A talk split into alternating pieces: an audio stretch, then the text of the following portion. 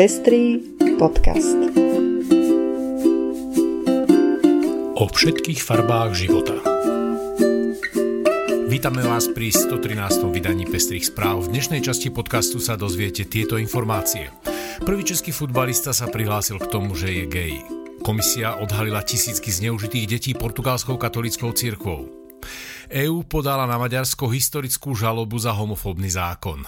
Iránska vláda prepustila známeho režiséra obvineného za kritiku režimu. Španielsko schválilo zákon o menštruačnom voľne. OSN priznala pomalú pomoc pre zemetrasením postihnutú Sýriu. Ja som Lucia Plaváková. A ja som Ondrej Prostredník. Na príprave pestrých správ sa podiela aj Natália Hamadejová. Ďakujeme, že nás už viacerí podporujete a tešíme sa, že vám záleží na šírení osvety v oblasti ľudských práv a ochrany menšín. Ak sa chcete pridať k našim podporovateľom, nájdete si náš podcast na patreon.com. Za podporu vám veľmi pekne ďakujeme a prajeme príjemné počúvanie. Futbalista praského klubu Sparta Jakub Jankto sa v pondelok verejne prihlásil k tomu, že je gay. Tento coming out sa rozhodol urobiť prostredníctvom videa na sociálnych sieťach. Je tak teda vôbec prvým českým futbalistom, ktorý sa rozhodol urobiť takýto krok. Ako všetci ostatní, mám svoje silné stránky, mám svoje slabiny, mám rodinu, mám priateľov, mám prácu, ktorú robím najlepšie ako len viem. Už mnoho rokov so všetkou vážnosťou, profesionálne a s vášňou – hovorí Jankto vo videu. Dodáva, že chce žiť svoj život slobodne, bez strachu, bez predsudkov a bez násilia, ale s láskou. Som homosexuál a už sa nechcem dlhšie skrývať, uviedol 27-ročný Jankto. Na príspevku má futbalista niekoľko tisíc lajkov a celé video nahovoril v angličtine. Podporu mu vyjadril aj bývalý novinár Filip Horky. Hrdina, ktorý má moju 100% podporu. Práve on totiž vyšliapáva cestu stovkám a tisícom ďalších, ktorí žijú alebo budú žiť s obavou z reakcie na niečo, čo je absolútne prirodzené, hovorí Horky. Najmenej 4815 detí bolo sexuálne zneužitých predstaviteľmi portugalskej katolíckej cirkvy za posledných 70 rokov. Vyplýva to zo správy rady, ktorá skúma túto záležitosť. Chceli by sme poďakovať všetkým obetiam sexuálnych útokov, ktoré sa odvážili prehovoriť, povedal detský psychiatr Pedro Strecht, ktorý viedol radu vyšetrujúcu tieto činy. Podľa Pedra je toto číslo len vrcholom ľadovca a zďaleka nepredstavuje celý počet prípadov sexuálneho násilia na deťoch. Väčšina útočníkov, až 77%, boli muži, najmä kňazi. Deti boli zneužívané v cirkevných školách, kostoloch, na farách, spovedniciach a na ďalších miestach. Väčšina detí bola vo veku 10 až 14 rokov, pričom najmladšie zneužité dieťa malo iba 2 roky. Rada hovorila s viac ako 500 deťmi, analyzovala historické dokumenty, viedla pohovory s biskupmi a inými cirkevnými hodnostármi. Kým zo sveta prichádza stále viac správ o dôslednom a systematickom zisťovaní takýchto zločinov aj za spolupráce samotnej cirkvi, na Slovensku sme žiaľ svetkami pokračujúceho tabuizovania tejto témy. Európska komisia prvýkrát žaluje členský štát za porušenie základných európskych hodnôt. Ide o zákon, ktorý zakazuje zobrazovať LGBT plus ľudí v médiách. V žalobe, ktorá v pondelok vyšla v oficiálnom zborníku, Európska komisia tvrdí, že Maďarsko porušuje základné hodnoty Európskej únie.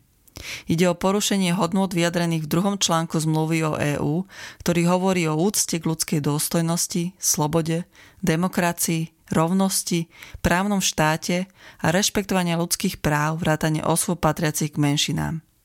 Tieto hodnoty malo Maďarsko porušiť, keď k zákonu o ochrane detí pred pedofíliou na poslednú chvíľu pridalo pozmeňovací návrh, ktorý zakázal zobrazovanie LGBT plus ľudí a tém v médiách. Maďarské neziskové organizácie očakávajú, že pôjde o najväčší ľudskoprávny prípad v Európskej únii a zapojiť sa do neho môže až 20 krajín, ktoré Maďarsko za zákon kritizovali. Slovensko medzi ne žiaľ nepatrí. Postoj Slovenska nie je veľmi prekvapujúci, keďže návrhy inšpirované Maďarskom sa pravidelne objavujú aj na pôde slovenského parlamentu. Dnes už môžeme povedať, že poslanci a poslankyne sa tak prakticky snažia vystaviť Slovensko žalobe pre porušenie základných hodnôt Európskej únie. To iba počiarkuje katastrofálny stav súčasného zloženia parlamentu a kontinuálny legislatívny rozvrat, ktorý sa tam odohráva. Irán po viac ako šiestich mesiacoch z väzenia prepustil oceňovaného nezávislého režiséra Mohamada Rasulofa. Zadržaný bol v júli minulého roku za to, že spolu s kolegom Mostafom Ahmadom údajne ohrozovali verejný poriadok svojou kritikou zásahu vládnych zložiek proti protestom v meste Abadán. Tieto protesty súviseli so zrútením budovy, pri ktorom zahynulo niekoľko osôb. Dva mesiace po protestoch v Abadáne v krajine vypukli celoštátne protesty, ktoré vyvolala smrť 22-ročnej ženy vo väzení mravnostnej polície. Ahmad a Rasulúv údajne iniciovali výzvu a hashtag Put Your Gun Down, zložte zbraň. K výzve, ktorou požadovali skoncovať s policejným násilím, sa pripojilo viac ako 70 osobností iránskeho filmového priemyslu. Noviny Shark, ktoré sú napojené na reformné úsilie v Iráne, informovali, že Rasulov bol prepustený z väzenia len nedávno. Úrady zatiaľ vo veci nevydali žiadne oficiálne stanovisko. Španielský parlament vo štvrtok definitívne schválil návrh zákona o zavedení plateného voľna pre ženy, ktoré trpia silnými menštruačnými bolestiami.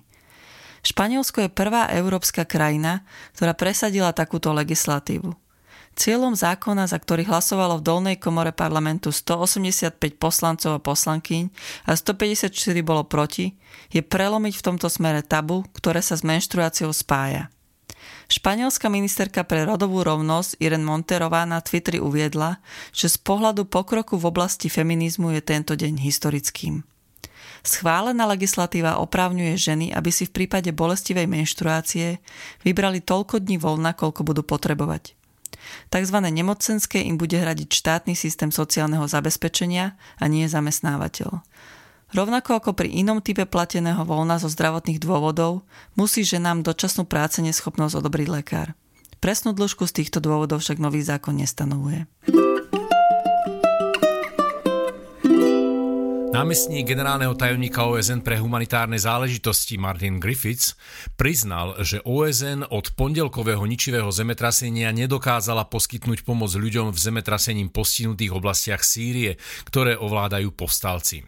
Konvoj OSN so zásielkou pomoci vypravený zo susedného Turecka síce do Sýrie dorazil, avšak milióny ľudí, ktorých domy boli zničené, potrebujú podľa Griffithsa oveľa väčšiu pomoc.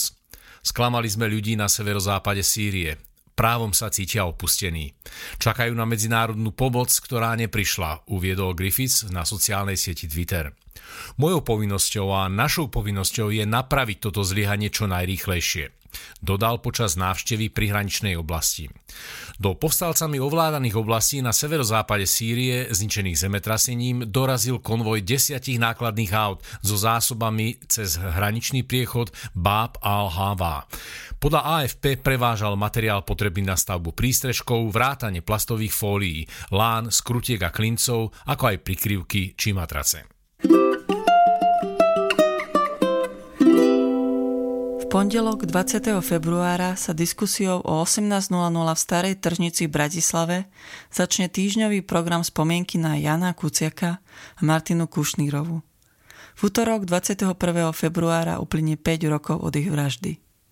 O 17.00 sa v tento deň môžete zúčastniť podujatia na námestí SMP v Bratislave, ako aj v ďalších mestách Košice, Berno, Pánska Bystrica, Lučenec, Rimavská sobota, Prievidza, Levice či Kežmarok. Prvý zo série diskusných večerov Talking Whale zameraných na mentálne zdravie sa bude venovať téme ADHD, o ktorej sa na Slovensku posledné roky konečne zvyšuje povedomie.